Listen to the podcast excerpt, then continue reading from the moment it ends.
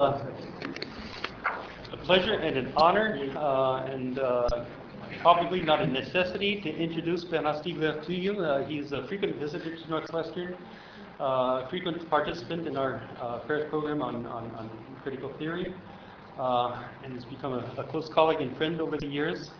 And he uh, makes it a point to visit us at least once a year. It's, it's never enough, but we'd like to see him more and longer. And perhaps someday we will. Uh, we'll work on it on our side.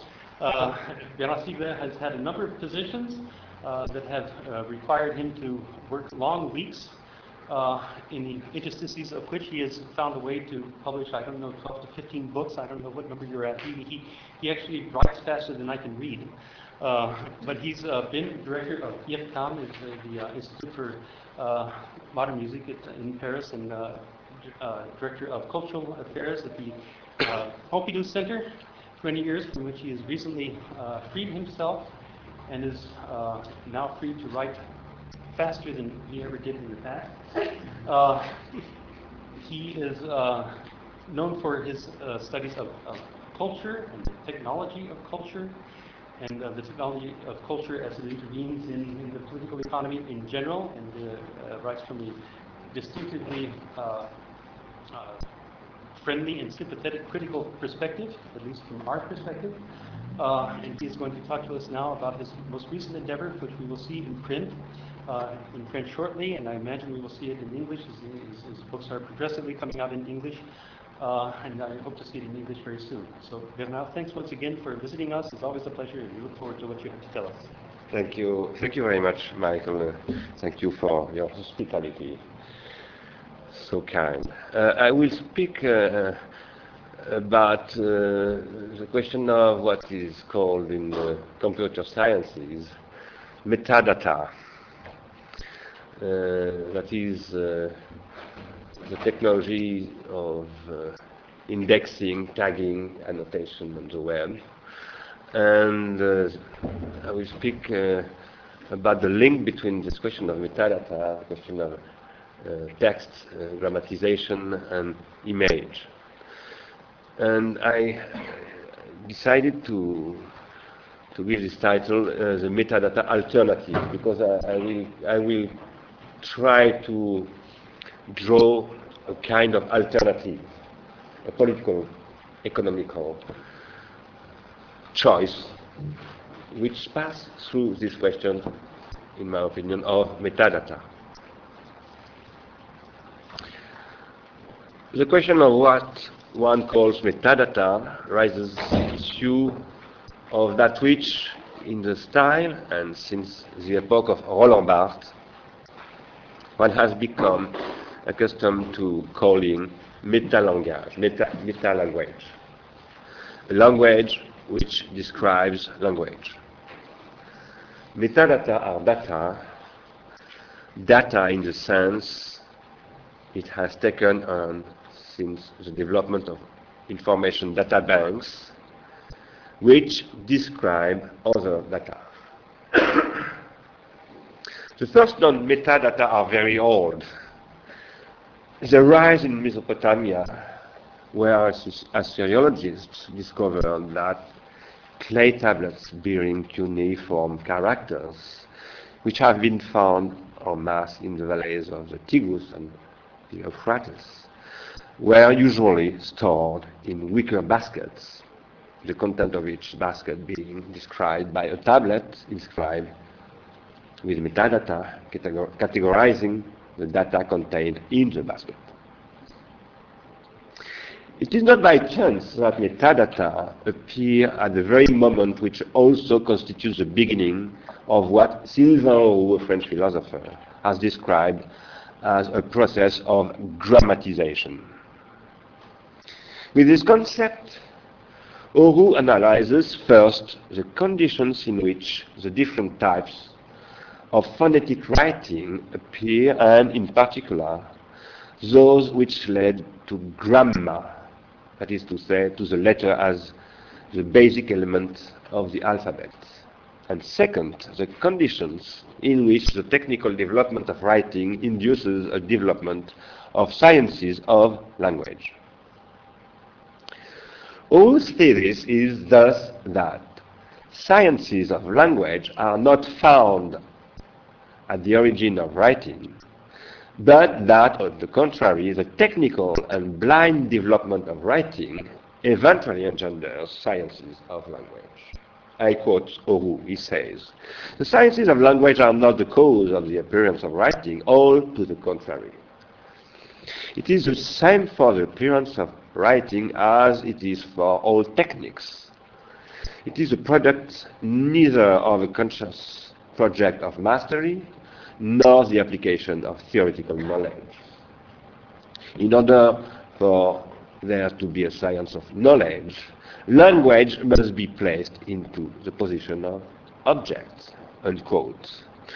One must not hear that such a point of view is not foreign to the coup de théâtre, which will be played out in the origin of geometry of Husserl against all the principles of phenomenology which Husserl had himself established, principles which consisted in excluding techniques as constituted worldly reality from the spheres constituting, constituting logos and the transcendental subject. Husserl proposes in the origin of geometry that the constitution of geometry presupposes the existence of writing techniques, and thus that it conditions science and rationality in their totality. Such, such a position raises considerable epistemological questions. It poses that science is issued from techniques, is intrinsically and, geneal, and genealogically technical, and that logos, as a seat of reason, forming itself in the practice of discourse, is the fruit of a technicization of that discourse.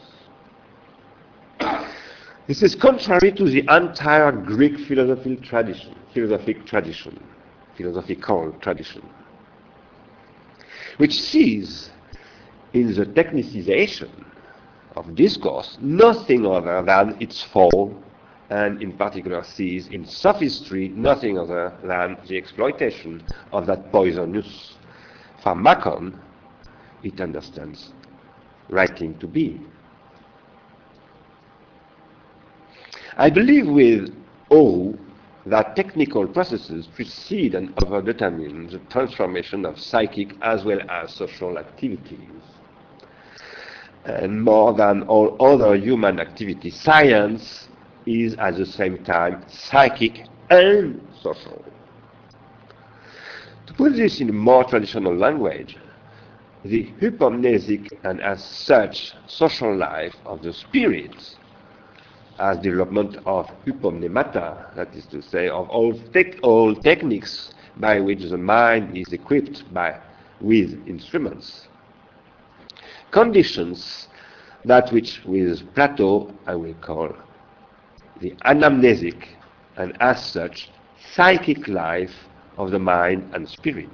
That is to say, knowledge as such. For the hypomnesic overdetermines all dialogue, all dialectic, and through this, in the same stroke, that which most belongs to the mind as dianoia.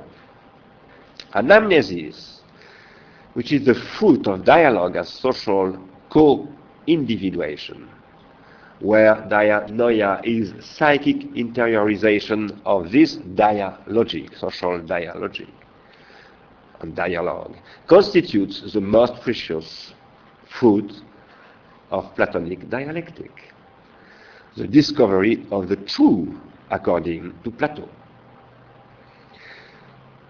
This is what, for example, all the dialogues between Socrates and his interlocutors presuppose that they know how to read, including Meno's slave. Now, we will see shortly, first, that in the course of a dialogue, a process of transindividuation is produced, through which significations are meta-stabilized. This is what Simondon, the French philosopher Gilbert Simondon, calls the trans-individual. And second, that The technologies producing metadata are the technologies of this transindividuation and constitute as such the hypomnesic technologies of that which one must grasp as a meta-dialectic nowadays, today. Who showed that on the base of a linguistic practice founded on the everyday knowledge of language, which he calls epilinguistics, that is, a knowledge spontaneously produced through linguistic practice itself, as when one says that one knows English or French. First, a meta-linguistic linguistic knowledge, that is, a linguistic knowledge formed by a meta-language, a science of language, in other words, can only appear as the après-coup of a technicized practice of that language. This practice transforming epilinguistic knowledge. And second, the grammatization of language is the technicization of language through writing, and such a technicization of language is a, a reproduction of, excuse me, a reproduction and a technical synthesis of this language. And which as such presupposes a technical analysis of that language. The reproductive technicization of language makes possible the conservation of the trace of a discourse and enables it to circulate independently of the speaker. These are all things which Plato described in Phaedrus and that Derrida comments. All this has the effect of opening the possibility of comparability, itself opening up a new process of categorization. A new process of categorization, a fact which Marcel Detienne has also underlined. In a very general way, metadata are that which engender a meta-language from Mesopotamia to the technologies of annotation, of indexation, and of tagging, as much through the social web as through the semantic web. That is, as much through collaborative technologies as through the algorithmic, algorithmic technologies of automated indexation. I will return to this point. And all metadata is a meta categorization. What psycholinguistics call categoriz calls categorization is par excellence the competence of epilinguistic language, uh, epilinguistic knowledge. To speak is, before anything else, to categorize. As for meta categorization, it consists in the production of classes of categories, that is, of categories of categories. We might also say that Aristotle and Kant tried to establish the archaic categories of a transcendental logic, which could, which would also also be an ontologic. the entirety of meta categories, bound and articulated through rules which are themse themselves meta rules, is that which forms a meta-language.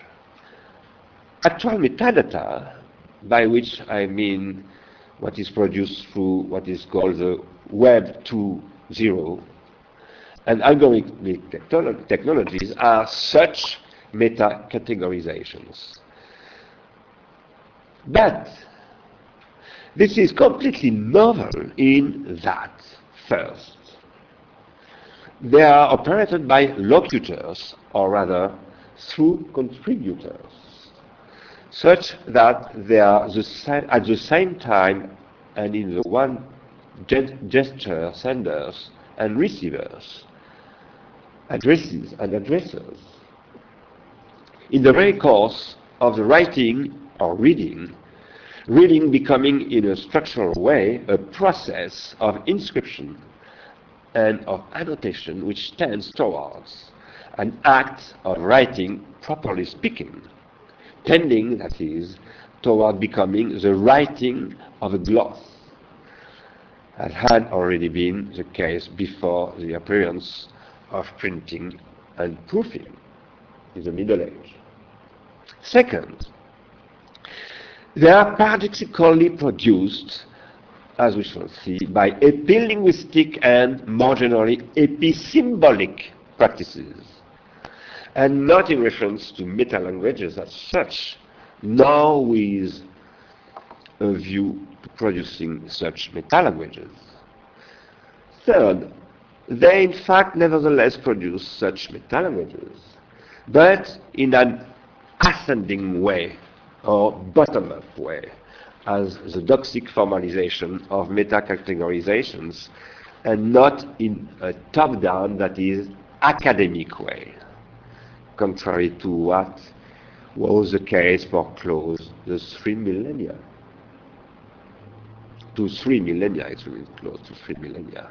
Fourth, in this regard, one can speak of an, let's say, epi-meta-linguistic activity leading to an empirical and non-deliberate production of meta-categorizations.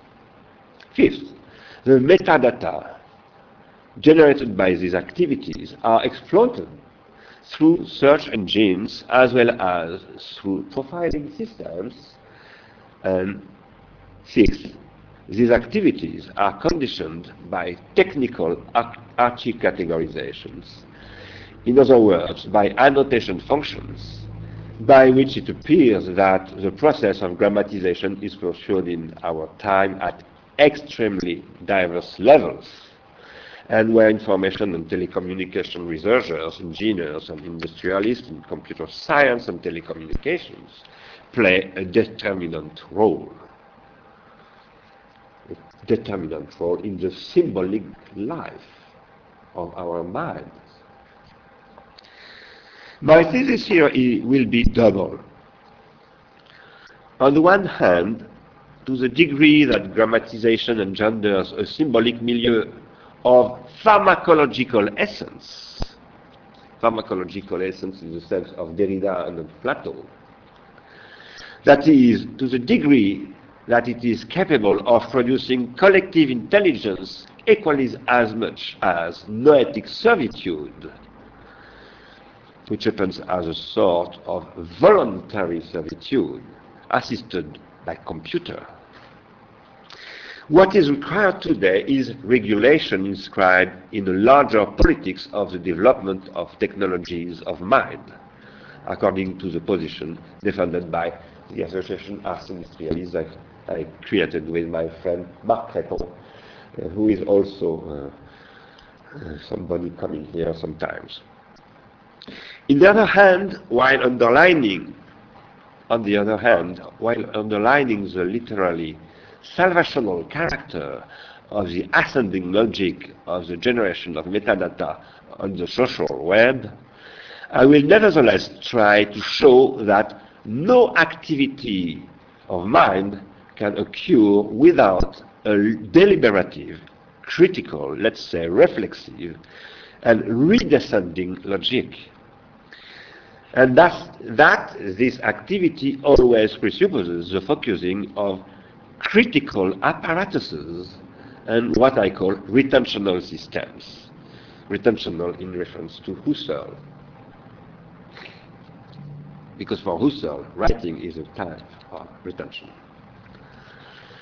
Before coming to that, I would like to very quickly return to the history of linguistic grammatization, such as it is described by Auroux, after which I will propose extending his concept of grammatization to the discretization process as it occurs in every kind of temporal flows and fluxes, not only images and sounds, but also gestures, and even biological and nanophysical processes today. Grammatization, which produces meta-languages and linguistic technologies, becomes, in particular after the invention of the printing, which permits the circulation of what Auroux calls linguistic instruments, such as dictionaries, grammars, atlases of vernacular languages, but also glossaries, files, etc., etc. And especially after the advent of colonization, grammatization becomes the cause as much as the result of a struggle to take control of the evolution of idi idioms, idioms and of the minds which speak them. All show that the sciences of language are, in the epoch of the logic of Port Royal, sciences of power of the minds. And in this sense, already sciences of a psycho-power which leads to a genuine war of minds and spirits. What is today called metadata is the originating element in a new stage of this war of minds and spirits. And one of the very specific aspects of this new age is that a semantic and more generally symbolic and metamediatic activism is developing, which sometimes more closely resembles a guerrilla war of spirits than a war properly speaking. As for the war of spirits that the West led in the course of colonization, when, for example, the Jesuit missionaries taught grammar to the Chinese, tying Asia to the 19th century, the consequence was that the West took control to the comprehension that the Chinese had of their own language in trying to make them adopt at once the West writing, its Bible, and especially Latin grammar, an attempt which will have greater success in some regions than in others. In fact, it will be a failure in, in China, but it will be very successful in, in South America, for example, or North America. Thus speaks of an extended Latin grammar, which would have served as a mold and matrix for the worldwide unification of modes of thought, and which is not without relation to what Derrida describes in Faith and Knowledge as a process of what he calls mondial Latinization, or global Latinization. This meta-categorization operated in a utterly descending manner via the academic and religious authorities upon all idioms of the colonized world, but also as a linguistic unification of monarchies such as Spain and France, for example, presented as the development of a knowledge which is also and indissolubly an act of power at the heart of the process of trans-individuation. Grammar is normative. It is not an apodictic, ideal, and non-contradictory science. A grammar, in the everyday sense of the word, invents a state of language that it abstracts from other states of language. We have known, at least since Saussure, that a language is an artificial thing a language is always already languages. Every idiom is determined at every level of speech in a dialectical and idiolectical way. Idiolectical way. In other words, when a grammarian describes the rules of the language, in reality, he describes the rules according to which he speaks his own language idiolectical rules which are modified by the grammarian's own observation of idioms, in the name of which he pretends to abstract a non-idiotical rule, but through which in reality he produces his own idiolect of the lettered and as a scholar of the letter as a scholar, which is an academic and synchronizing occurrence within a diachronic, evolving and localized system, and where the lettered world of scholars tends to organize and condition the process of transindividuation through the production of meta-categorizations, which are then also instruments of conquering power in the war for control of idiomatic becoming, and thus idiomatic becoming, and thus for the control of the individuation of minds and spirits. The grammarian never does anything other than invent a usage in con consecrating certain usages which he analytically and synthetically meta-categorizes thereby transforming the language from on high, top-down, and against other usage, which may be current, qualifying those usages he favors as good usage. No operation of grammatization is ever pure in relation to such a meta-linguistic transformation, at the same time selective and inventive.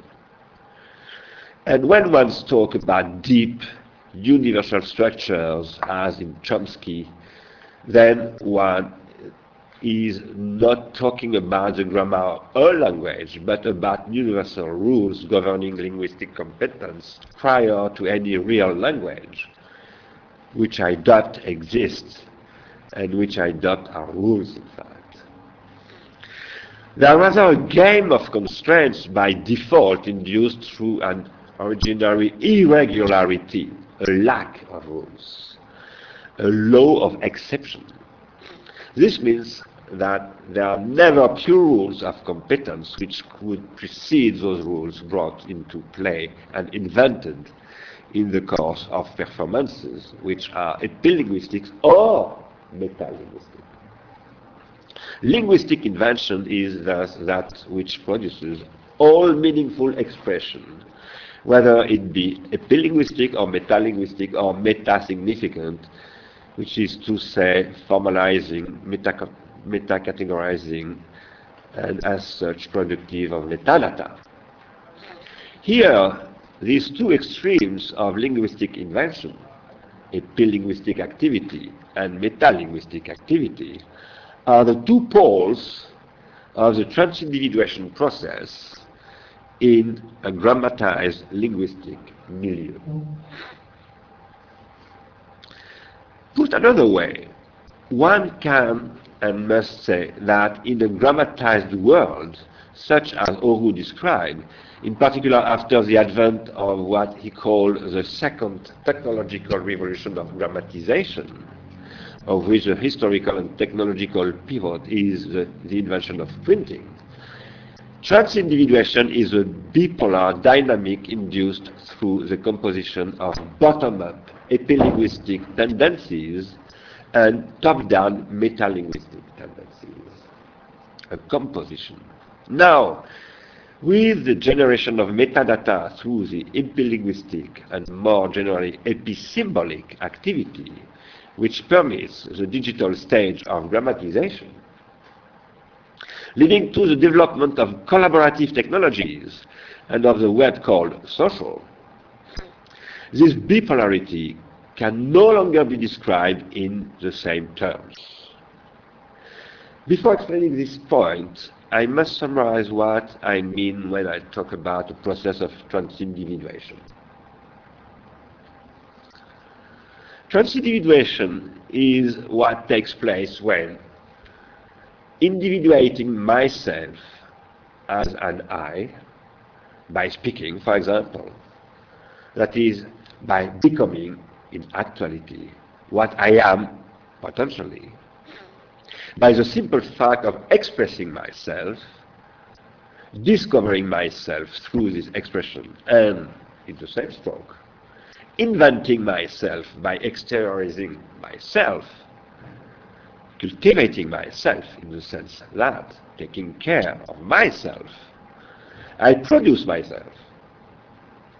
Transindividuation then, in this sense, is what takes place when, speaking, I contribute to others taking part in this speech, singularly, singularly and yet still sharing my language, but taking it up on their own terms, including the case of opposing it, transforming it, and individuating it once again. Transindividuation is what forms the we and the us, what forms it and what transforms it. A transformation which is a circuit within which signs, symbols, words, social objects bearing significations, bounding those who handle them are formed, and which thus become corporate, a body politic. It is a process of metastabilization of a synchrony of the we with the help of diachronies constituted by the I. Transindividuation is therefore that which ties the psychic to the collective or the social. It is a concretization of that which Simondon calls the process of psychic and collective individuation, which transforms the psychic in the collective and the collective in the psychic.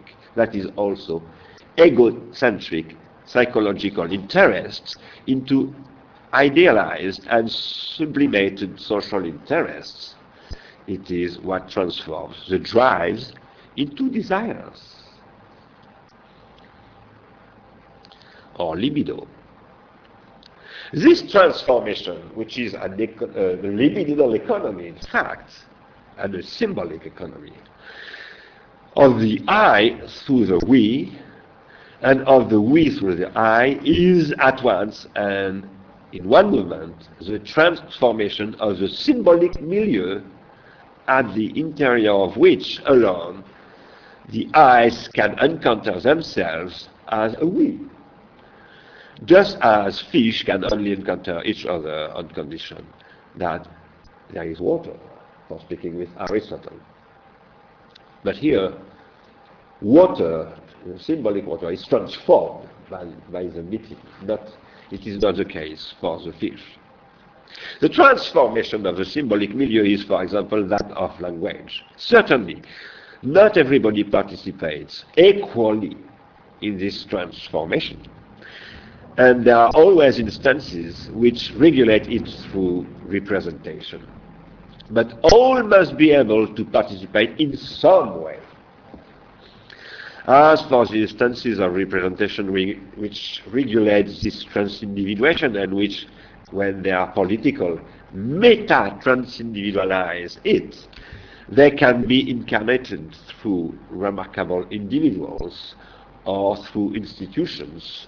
The Académie Française in France, for example, National Assembly, or Northwestern University, the courts, instances of deliberations of all kinds, reflexive institutions. Transindividuation, the fruit of inter-individual exchanges, stabilizes itself across diverse symbolic authorities. These authorities, which are authorized to declare and impose synchronies, for example, the Académie Française gives definitions of the French, are instances of selection. And this is a Nietzschean question. They elect within the process of transindividuation those who make reference. This selection, however, can only make reference insofar as, in the eyes of the represented, it represents that authority with whom they identify themselves, and which is a form of affection, that is to say, of philia, for speaking, with Aristotle once again. The renewal of industrial societies presupposes the operation of a political economy at once participative on the plane of political debate and contributive on the, the economic plane. Collaborative bottom-up technologies, typical of, of that which one calls the Web 2, zero must become technologies of trans-individuation. That is, first of all, technologies of competing collective individuations, generating metadata which leads to which leads to explicit and critical formalization through the intermediary of what I call critical apparatuses of the process of meta-categorization and synchronization resulting from participative debates. In other words, digital grammatization, such as in the epoch of collaborative technologies, which is produced by epilinguistic activity itself now, must organize from out, from out of the ascending activity of indexation and annotation in which the production of metadata consists, a descending, critical, and polemical return, but top-down, of the activity of the meta, of metalinguistic and more generally meta-symbolic activity, properly speaking. More generally, metas, more generally meta-symbolic because I speak not only of language here, but of, of images, of all the data you can find on the web. In order to develop this last point, it is necessary to recall from where the current concept of metadata comes. The conception of collaborative technologies from which metadata resulted is a pharmacological question, in the sense of which Plato spoke of writing as a pharmacon. Uh, this is why the development of relational digital technologies can open onto two opposite scenarios. First, either it intensifies control in the sense explained by Deleuze and by developing an automatic voluntary servitude. Second, or the, these technologies become the hypomnematon whereby industrial capitalism passes from a consumerist economy to an economy of contribution. Individuation is a process of syncrystallization, for speaking with, uh, with physics, where a germ catalyzes the oversaturated potential that pre-individual forms constitute. And collaborative technologies are technologies of psychic and collective individuation. But in order to produce this individuation, which is at once psychic and collective, this collaboration needs catalyzers, which are critical singularities, capable of syncrystallization, critical of syncretizing critical processes of individuation. According to the theory of psychic and collective individuation, individuals only individuate themselves by co-individuating themselves. But if all individuals are equal, they are not identical. It is precisely their differences that carry potentials for collective individuation. Thus, an artist has a potential for collective individuation, individuation such that his psychic individuation is essentially translated into collective individuation through, for example, an object. But the same is true for a critic. A critic is a particularly enlightened, enlightened amateur, and as such endowed with a discernment through which he analytically discerns differences and in this way transmits an enthusiasm in the sense in which Socrates speaks to Ion. In the eponymous dialogue of Plato, or in the sense of which Neil Cummings and Marysia Lewandowska in an exhibition was, which was entitled Enthusiasts, showed how Polish amateurs uh, were so critical uh, amateurs in, in Poland prior to 1989. The policy pursued by the Institutes for Research and Innovation that I am the director but also by Ars Industrialis I founded with Marc Crépon and some other scholars, consists notably in the struggle against the culture of consumerism and gathering the appropriate conditions in order to reconstitute around the world of the spirit and mind critical spaces and times based on systems of critical meta-categorizations, articulated from top-down and bottom-up systems, and constituting collaborative processes of trans-individuation in making the same critical apparatus accessible to all. It was in this, in this spirit that the software Lignes de temps was uh, software for analyzing movies was conceived and put in place, both to critically analyze cinematic works and to organize debates, for example, conferences, symposiums, exhibitions, etc. And we will now use it on the website of Ars Industrialis as a collaborative tool for uh, the members of Ars Industrialis, which are 500 now, and we are 10,000 uh, uh, persons uh, participating now to this website. In social networks, a transindividuation would produce itself through a transformation of a given social network into a diversity of social groups which would constitute themselves through their political encounter on the network.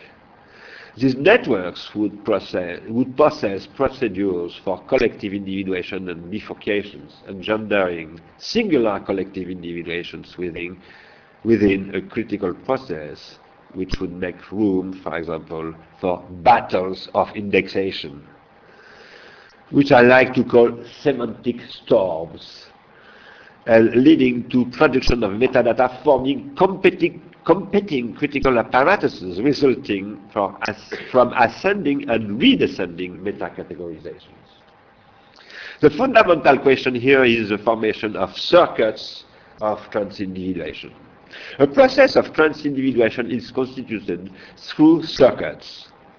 And these may be either long or short. And they may, furthermore, sometimes short circuits. My understanding of the conflict between the sophists and the philosophers is that for philosophers, writing as hypomnesis permits the creation of short circuits in the process of transindividuation by giving young Athenians the impression of thinking, whereas, whereas excuse me, whereas they are in fact merely repeating already existing ideas which the hypomnesic pharmacon called writing has permitted them to internalize. Plato opposes this hypomnesic process to the anamnesic imperative, that is, the necessity of thinking for oneself, which consists in forming long circuits for transindividuation, such that the psychic individual must return to what Plato believed to be the origin of a being, which he calls its essence. So that we can say that the idea is, in the end, a meta-categorization, that is, absolute metadata. Collaborative technologies stemming from the last epoch of grammatization open new pharmacological questions where the central question is very much the, question, the generation of metadata from which two opposing outcomes are possible. Uh, these two possible outcomes clearly never fail to compose. The first outcome would be the spreading of short circuits, that is, the destruction of critical circuits, which are always long. This is the most probable outcome, unfortunately and it would perfectly well occur through the systematic exploitation of bottom-up logics, which would then function within the system as processes of distributed and ascending indexation instrumentalized through engines, analyzing these metadata and creating profiles, creating a new armory for control societies, and a process of voluntary servitude ascertained by the computer by the computer. The second possible outcome, the second possible outcome is the spreading of long circuits, entailing the renewal of a critical age and the creation of new enlightenments, with shadows probably. the shadows of the unconscious. Bottom-up techniques and pharmacon. Bottom-up logics are characterized in the current stage of grammatization by the fact that epilinguistic and episymbolic practices Uh, are spontaneously productive of meta-categorizations. And in this second possible outcome, these bottom-up logics would end up transforming top-down logics which produce metacategorizations and would do so by criticizing them on the basis of critical resources which they would bring to bear upon them so that they would in fact again become actual opinions and not merely audiences. Now, those questions must be explored in the new field of images and imagination opened by the digitalization of analog technologies and not only in the textual grammatization. As you probably know, one considers now that YouTube has become the second search engine and will overcome Google in the next years concerning the digital natives. And above all, Today, everybody can access to all the technical functions which were only accessible to the professionals until the previous decade. The previous decade. Auto production, auto broadcasting, and collective indexation of the annotation, that is, bottom-up production of metadata, are creating a new epoch for images. This novelty needs an analysis of the pharmacology of images and it is the reason for which I will finish by a short comment on this question of culture, of the question of culture industries opened by Adorno and Horkheimer in the 40s. In Dialectic of Reason, Adorno and Horkheimer emphasized how a diversion or reason or a reversal of reason, reducing the project of the Aufklärung to rationalization, led to the opposite of that reason, which the Aufklärer conceived essentially as the emancipation of minds, as the conquest of majority, for speaking with Kant, adulthood and maturity. That is, as a struggle against minority, that is, heteronomy. This rationality became rationalization in the sense that not only Adorno and Horkheimer, but Weber gave to this word, that is, rationalizing society by spreading the reign of calculability, producing the opposite of majority understood as the individual and collective formation of intelligence and knowledge, that is, as Bildung, as, as Bildung. Rationalization which here appears as the application and the technical dimension of scientific reason. This is precisely what Habermas maintained, engenders an immense social and psychic irrationality. That is, a massive alienation of minds. This is what results from the fact that these minds have become more than anything else consumers addressed by the culture industries. The control of minds sending them back to their minority, immaturity, thereby completing what was begun with the submission of the bodies of producers to the service of machines, that is, completing their proletarianization.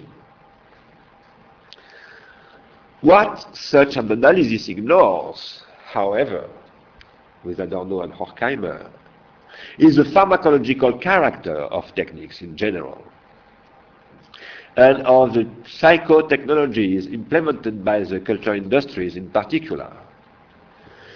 It is on this precise point, point that there is a divergence between Adorno and Benjamin, and Benjamin, who committed suicide in the 40s, beginning of the 40s. Whereas for Benjamin, industrial techniques like the essential phenomenon of reproducibility, opens a new political question, imposing on philosophy a new task, new criteria of judgment, a new critique, a new analytic for the new perception made possible by the organological turn, that the technologies of reproducibility, of the sensible constituted.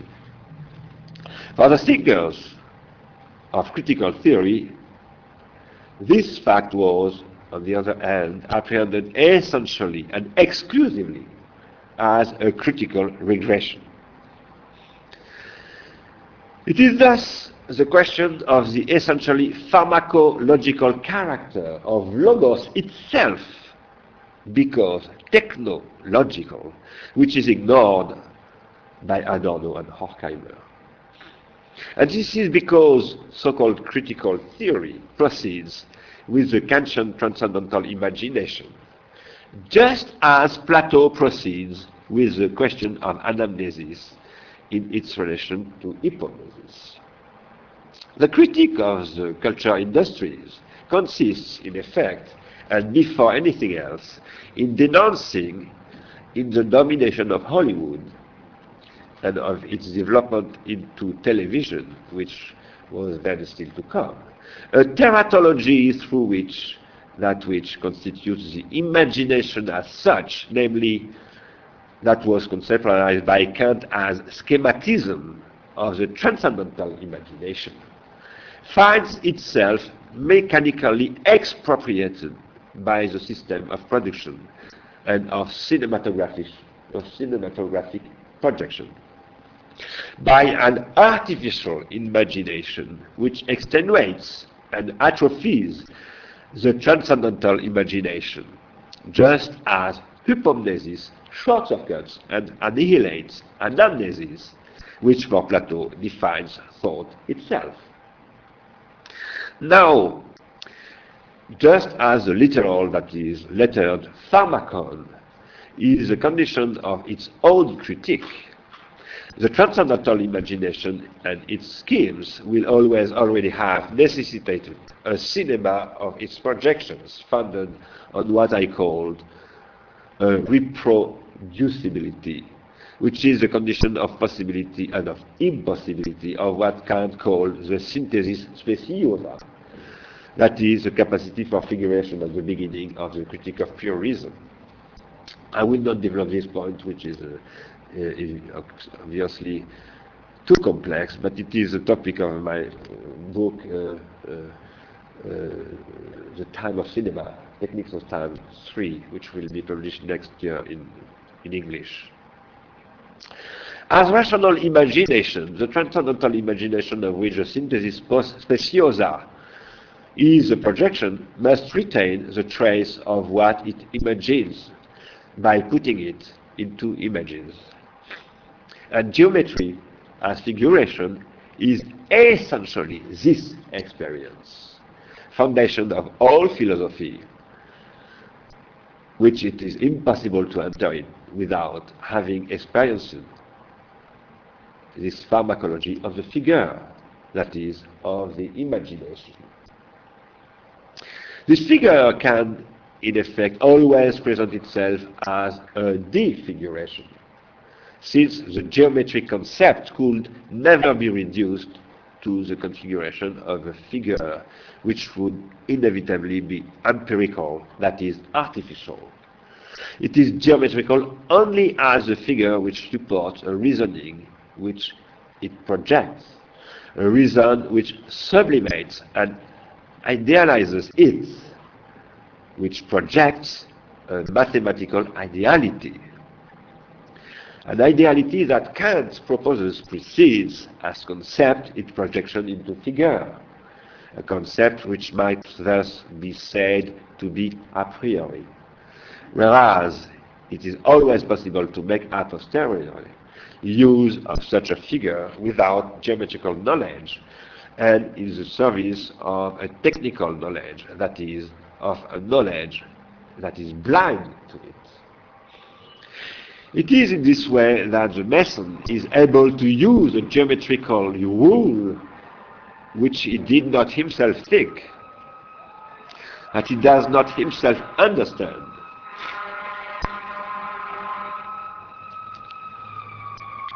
Kant, however, opposes the scheme, that is a concept, to the image, and proposes that the image always presupposes the scheme, which would therefore be the transcendental origin, the image being only an empirical translation of the transcendental faculty that the imagination is as such.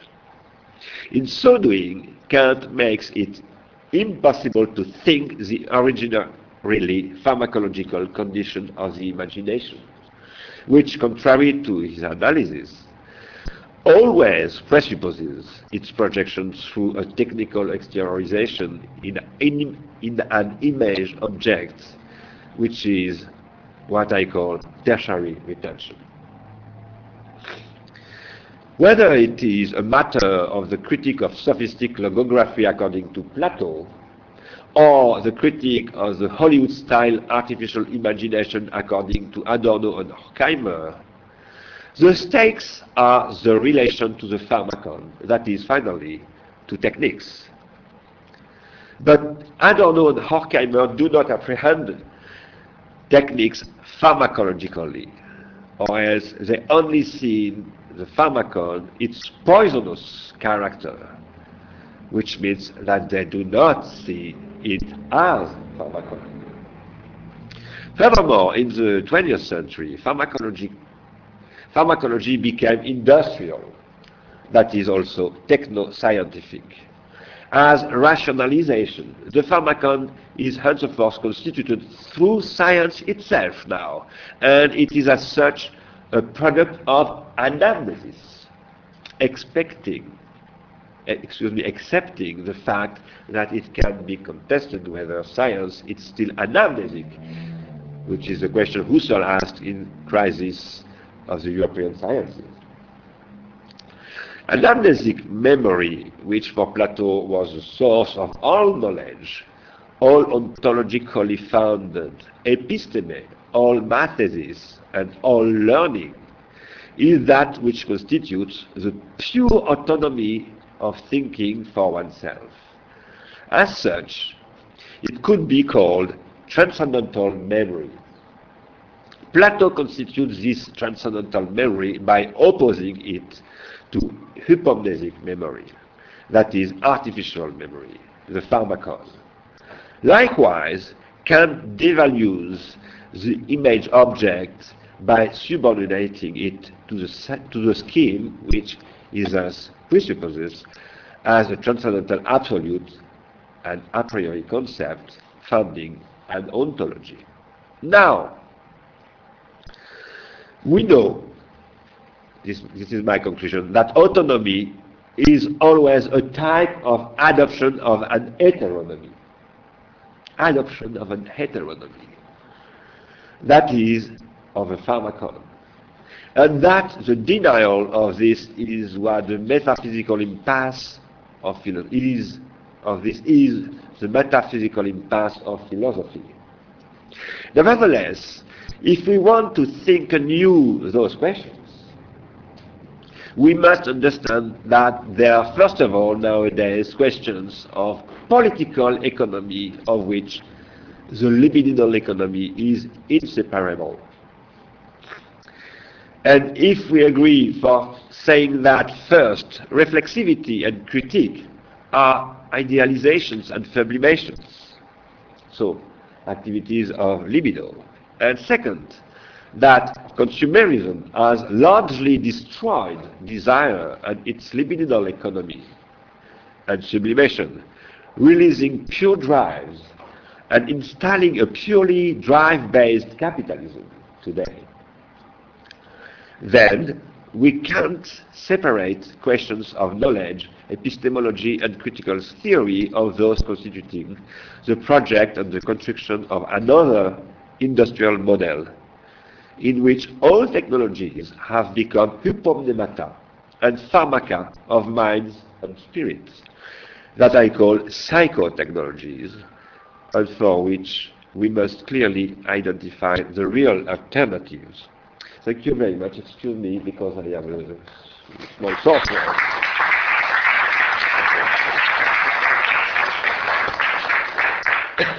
Thank you, Bernard. We have lots of times for reactions, questions, discussions.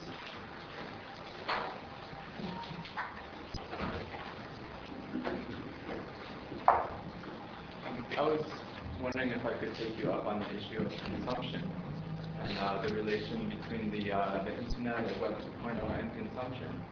It seems that there is another um, historical trajectory of thinking about consumption that's closely related to um, the anti-slavery movement.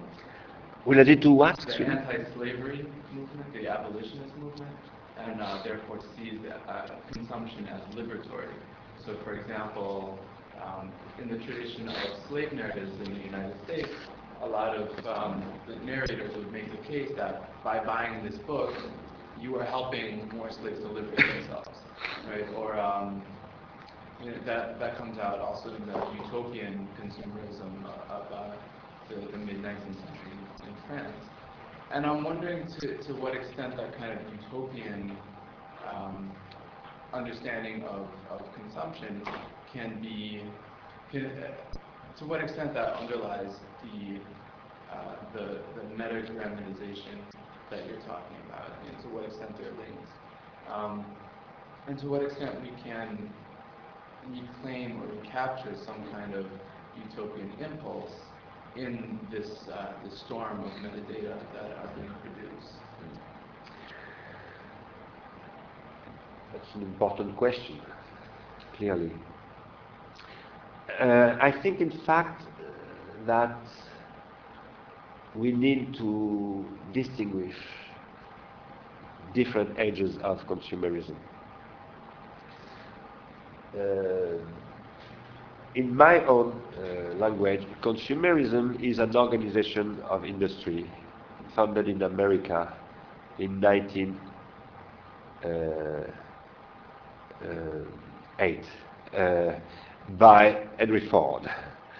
And uh, it is very precisely a type of organization of production and consumption, which was completed by uh, Edward Bernays, uh, nephews of Freud, organizing the captation of attention through marketing and, uh, and uh, cultural industries.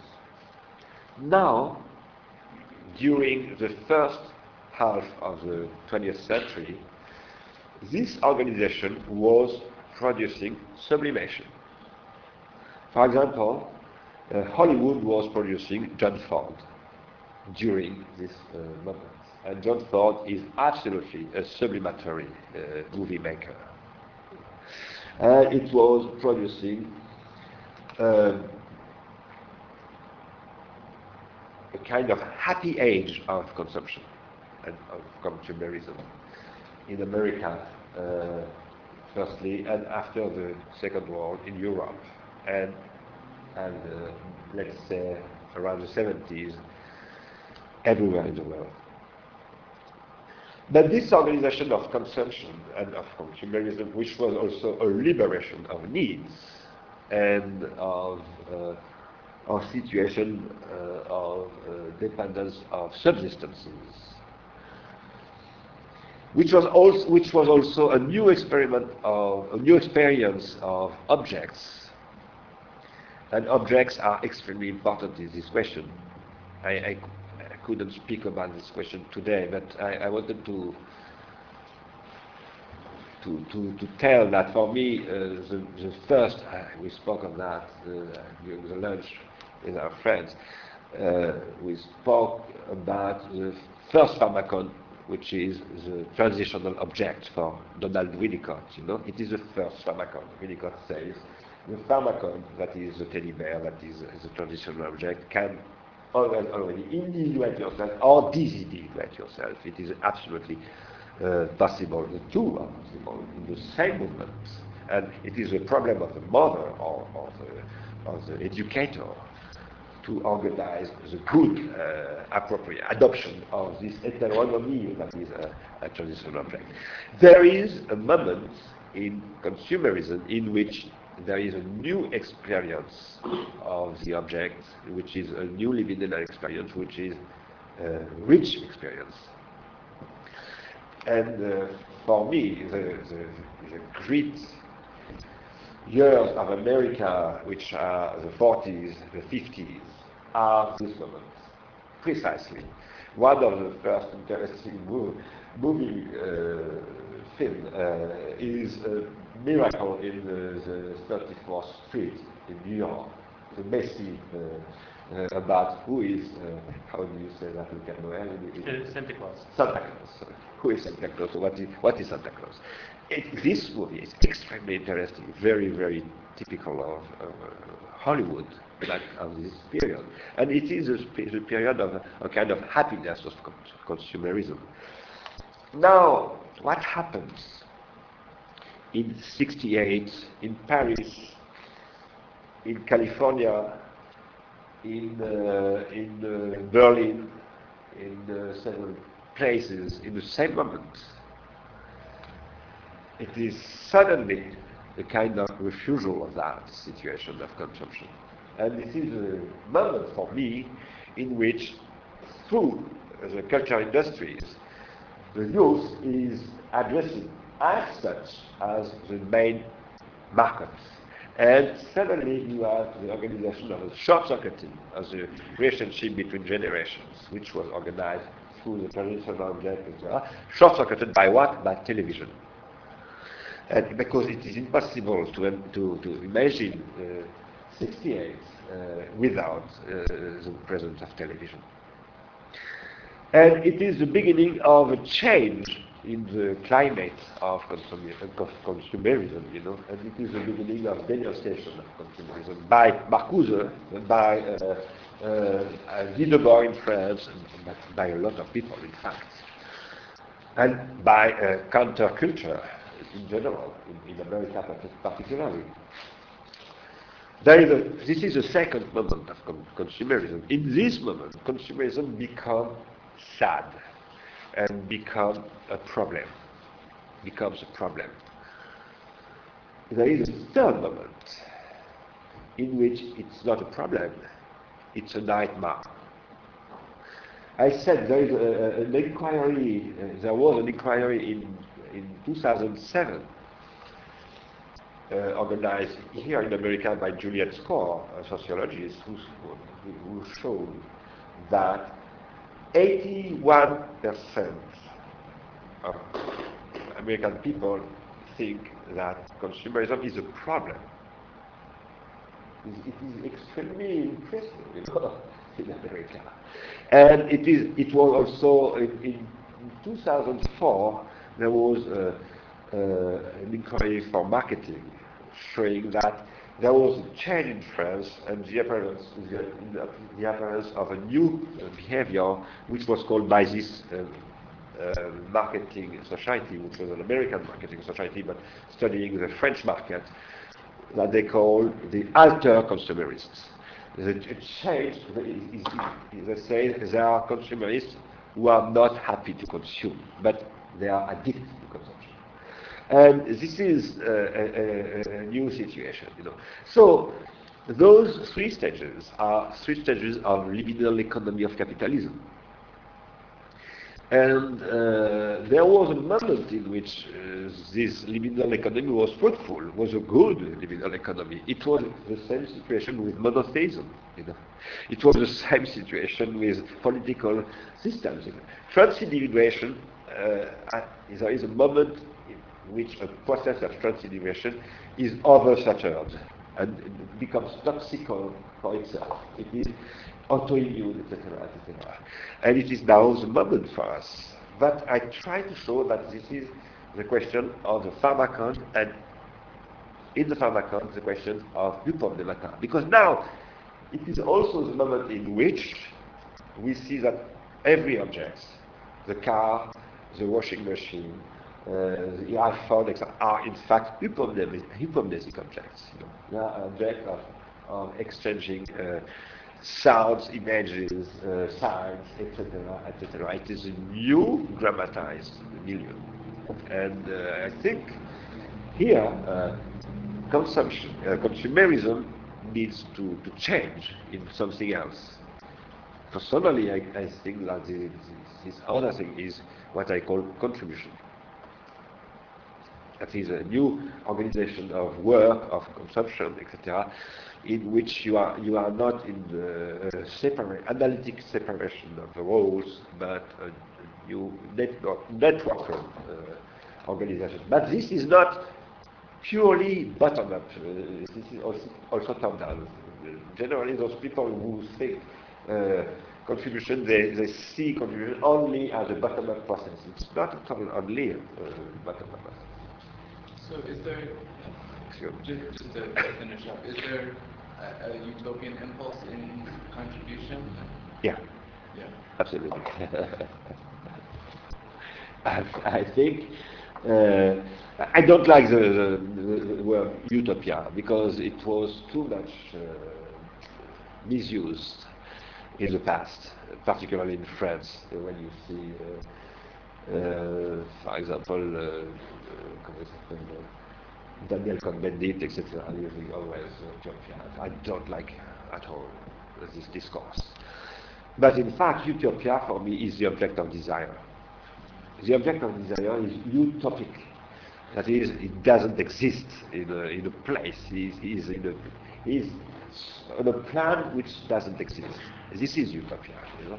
This is a very uh, the real sense of.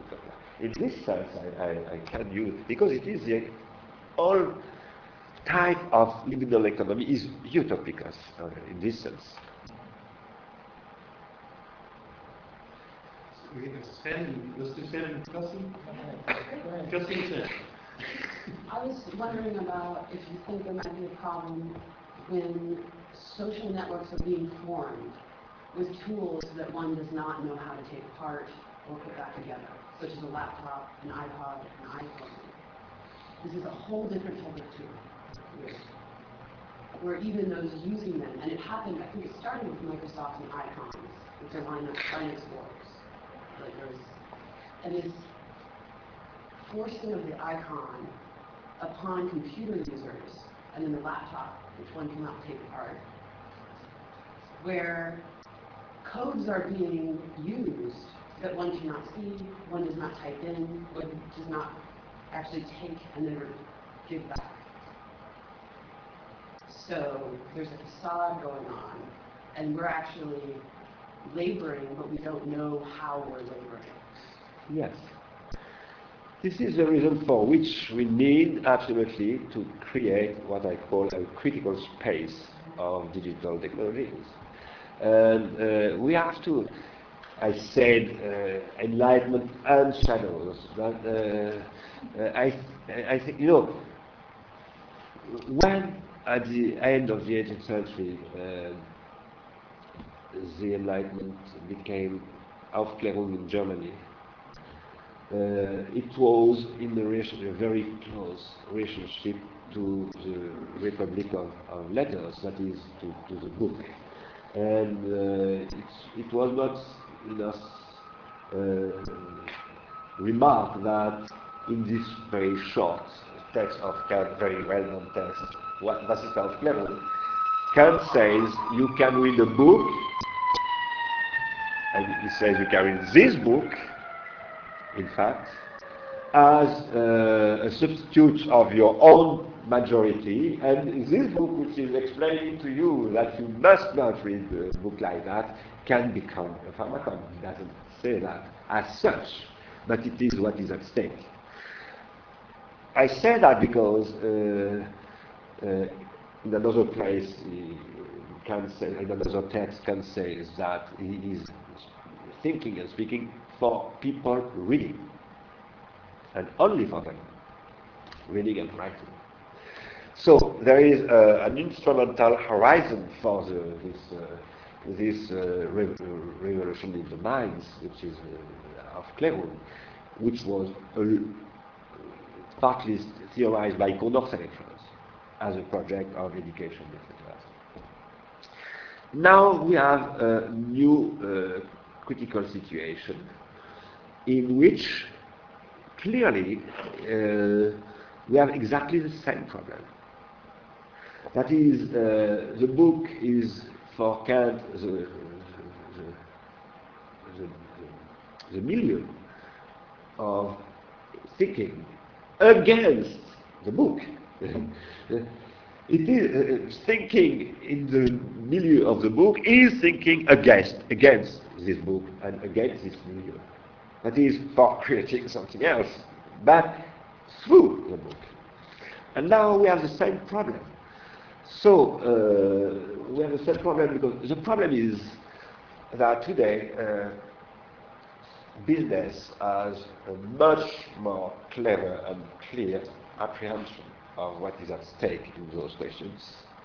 Because uh, that's clear, uh, uh, the management and uh, the shareholders have money for, for paying people Uh, for developing uh, scenarios, uh, possibilities of evolution, etc., etc.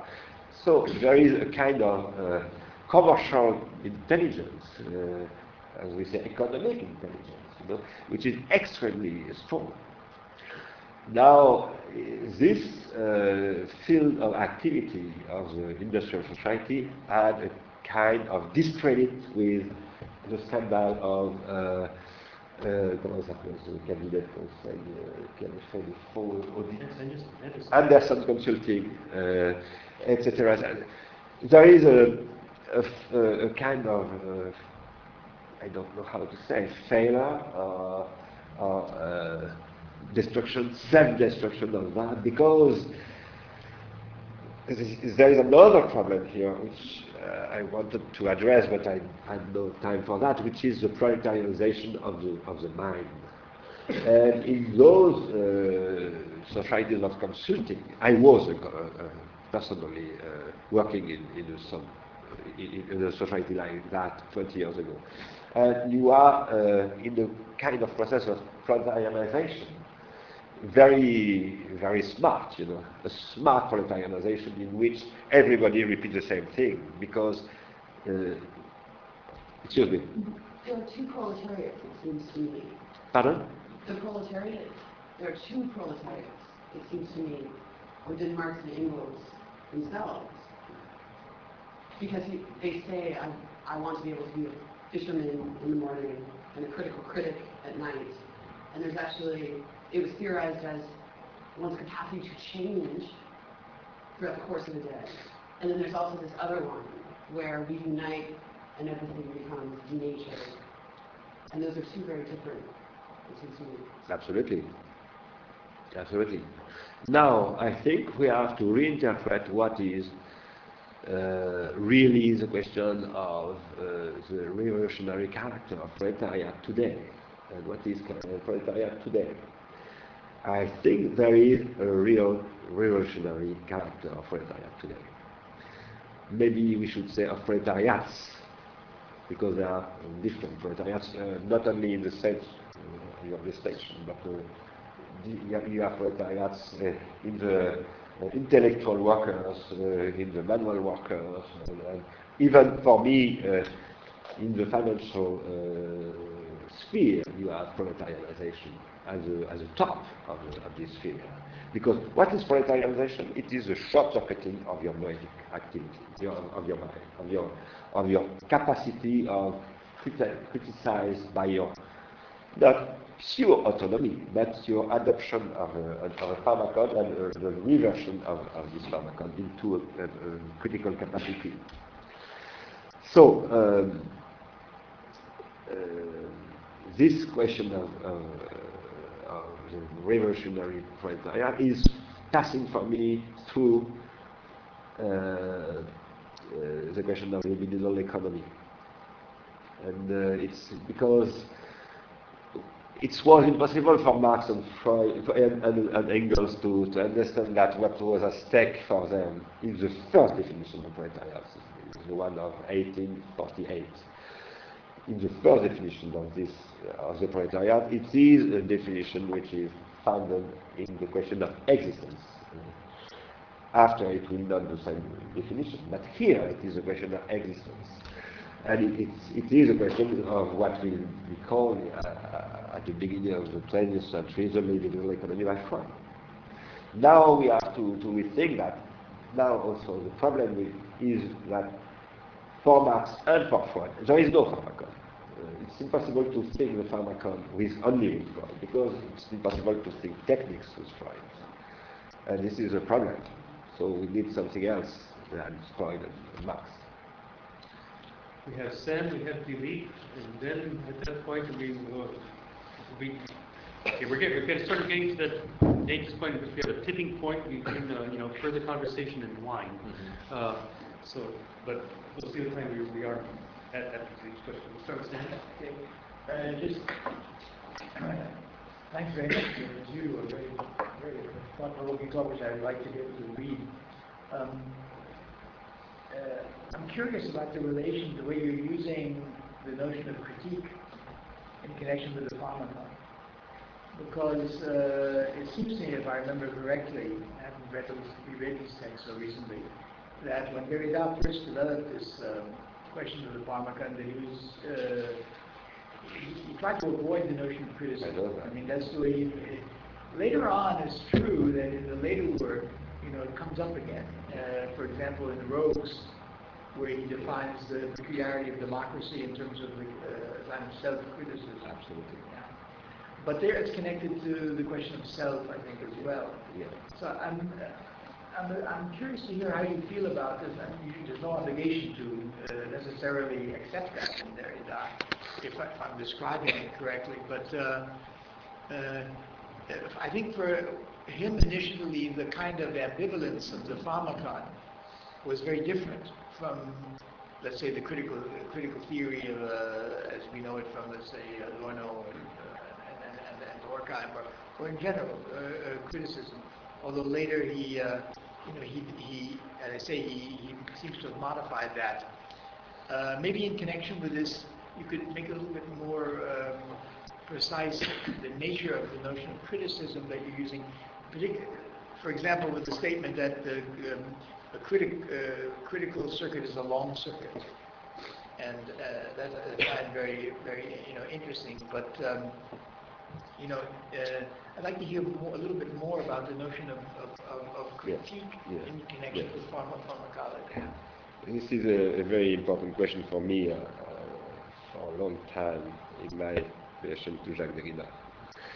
Um, in fact, I'm writing a book uh, at the moment for explaining why I, I claim now that we need a new critique.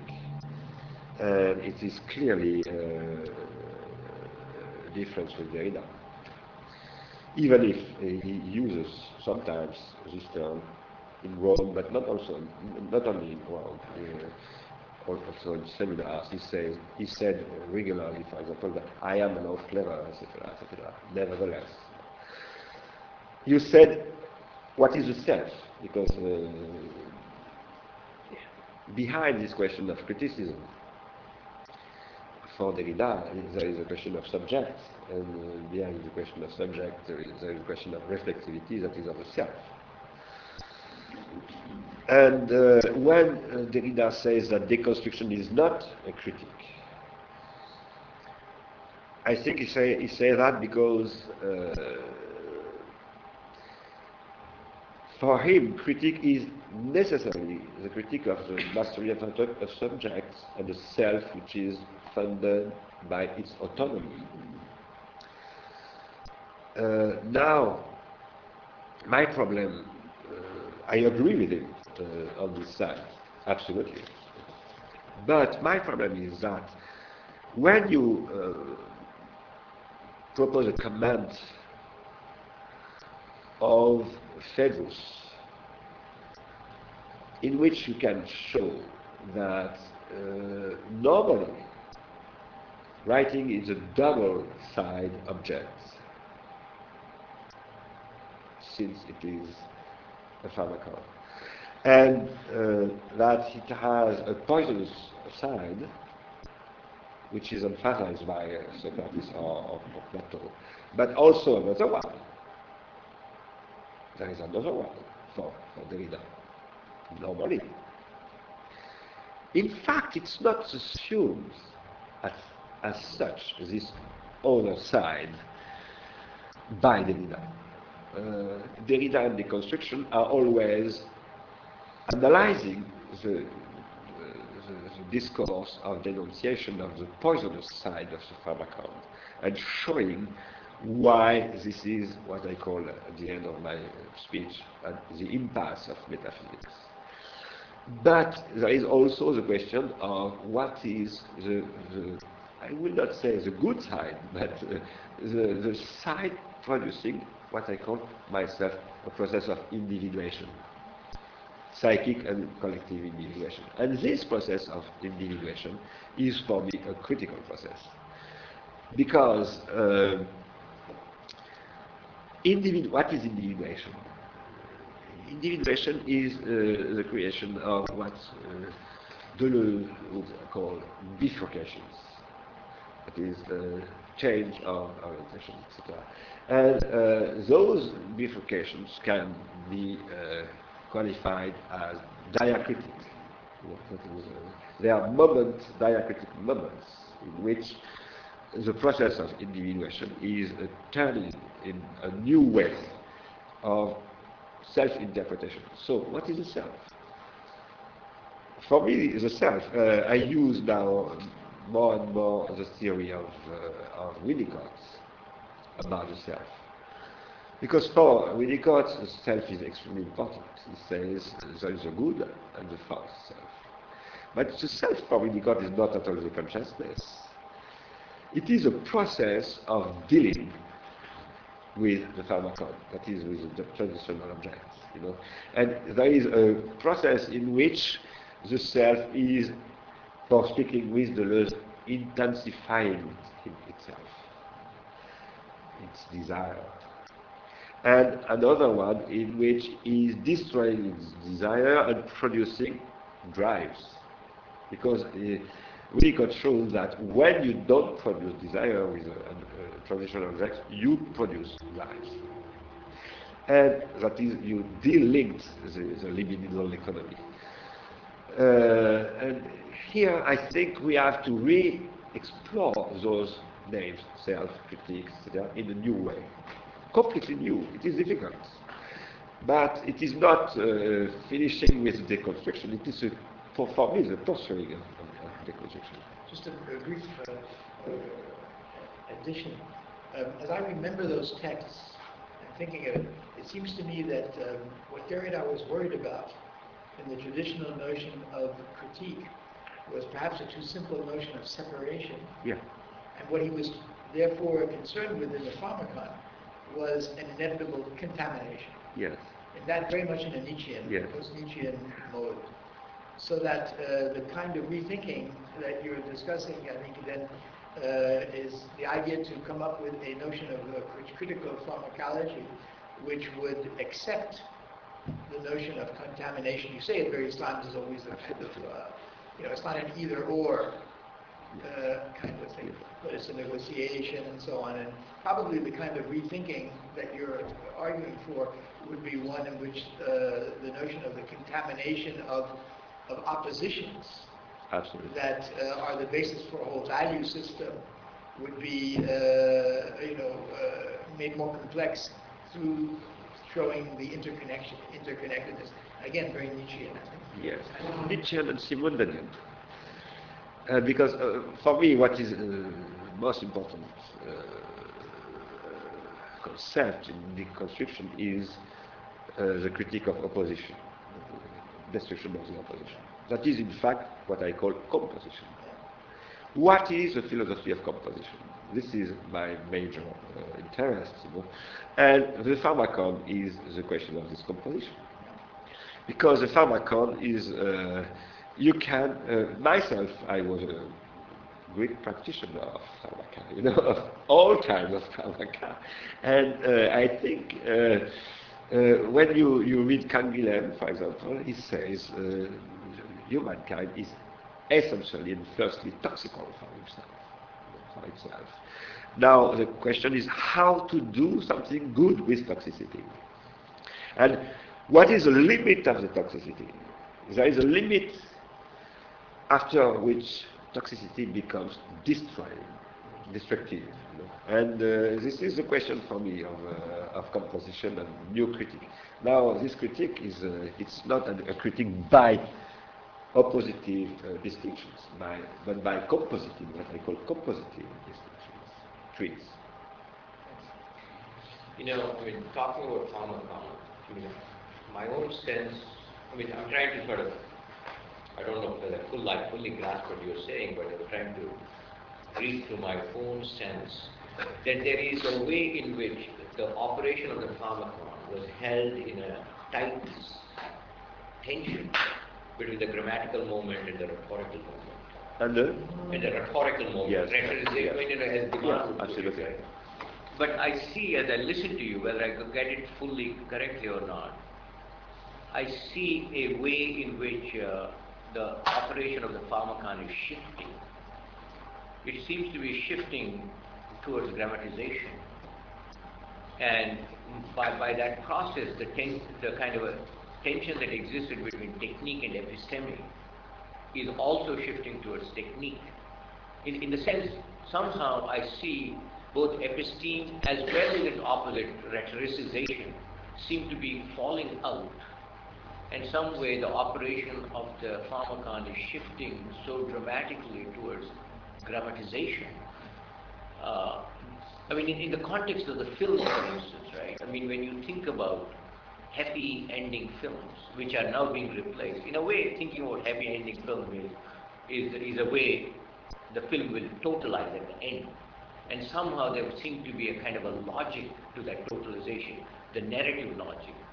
Now you have increasingly films whose grammatical structure, that is, the play of things internal to the film, are quite unrelated to the end. You know what I mean is, it, the, the, in, in a way, you would have this very peculiar logic unfolding grammatically from one thing to another. Mm. And the conclusion, a kind of a classic romantic conclusion, seemed to be unrelated, a bit like Euripidean play as opposed to Sophoclean play, where everything is perfectly tied. Euripidean play, things unfold, you know, there is an argument, counter-argument and things like that. There's a kind of an aporia where Deux Machina, you know, sort of comes and settles the matter which would suggest in some way a particular cultural economy or semiotic economy in which grammatization has taken over in some way. So you see, I mean, and many of the things we are suggesting is with digitalization, replacement analog with digital, is, is a kind of a place where rhetorization moments seem to be getting obfuscated or being clouded over, and what we are beginning to recognize is the endless play of grammar. In the same way, when you talk about consumption, it is really not uh, advertising uh, logic in which consuming is the is the summation, but rather the propedeutic to consumption. You know, the, the whole thing that is created before consumption, rather than you go to a, a football game, it is not a football game, or not even the end of the football game, but what happens before, what happens after. That's where the logic of consumption operates, right? So in some way you would have to say, what is the grammar of consumption as opposed to the real act of selling? So, so I, I think I see you as sort of a moving the pharmacological operation somewhat differently than what was there in Derrida. Derrida, it was massively necessary to maintain that, or at least my Derrida is de Man. You know, I read it through the de Manian kind of. The tension is absolutely necessary for the pharmacological contamination, both cure and the poison to work. But now there seems to be a kind of a shift. I don't know whether that that's what I got out of your presentation. There's kind of a shift taking place. You know. Yes, um, I think here we should have to explore more closely Mhm. the problem of affect. Yeah. And uh, because uh, when I, I mentioned very briefly uh, Georges Canguilhem about toxicity, in fact, I thought about what he says uh, apropos uh, pathos and patho- pathology, and what I personally try to describe that now as a pathogenesis uh, of, uh, of, uh, of humanity. And in this pathology, there are several uh, levels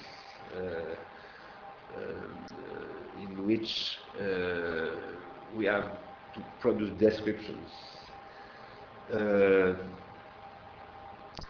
it's clear that uh, grammatization is describing one level particularly.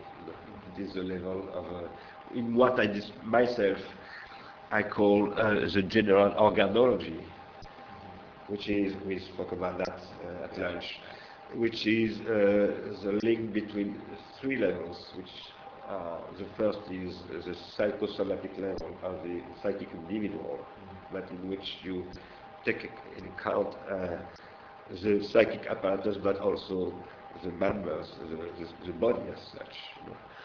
And the problem of this body, because uh, a body is always a bundle of problems, you know, mainly, essentially a bundle of problems. And uh, the second level, which is the level of, uh, of uh, the, technical organs, and, so the level of grammatization as such. And the third level, which is the level of the social organizations. And those three levels are always already linked together. It, it is impossible to think one without the others. Now, they are not reducible uh, one to another, you know, because uh, on the psychic level, you have something which is. Uh, when I said, for example, there is no psychic individuation without uh, collective individuation, nevertheless, the psychic individuation is not the collective individuation, you know. Uh, hopefully. And uh, uh, it is the same question with the technical individuation because, in fact, for me, the technicity is individuating itself, and grammatization is a process of individuation. Now, the question of affect, and particularly of pathemata, for speaking with, uh, with uh, Aristotle speaking about rhetoric, uh, for me is uh, a kind of circuit. I didn't re respond to you uh, about the long or short circuit, but uh, it is a kind of circuit and an affective circuit in which uh, we should have to speak here about arts, poetry, and uh, music, and etc., etc., and the relationship between art and techniques uh, for continuing to answer to your question probably. yeah, I think everybody is ready to have wine. I think I think it's time for wine, and, and uh, Jen, uh, thank you very much. We Thank look you. forward Thank you. to you next week. Merci.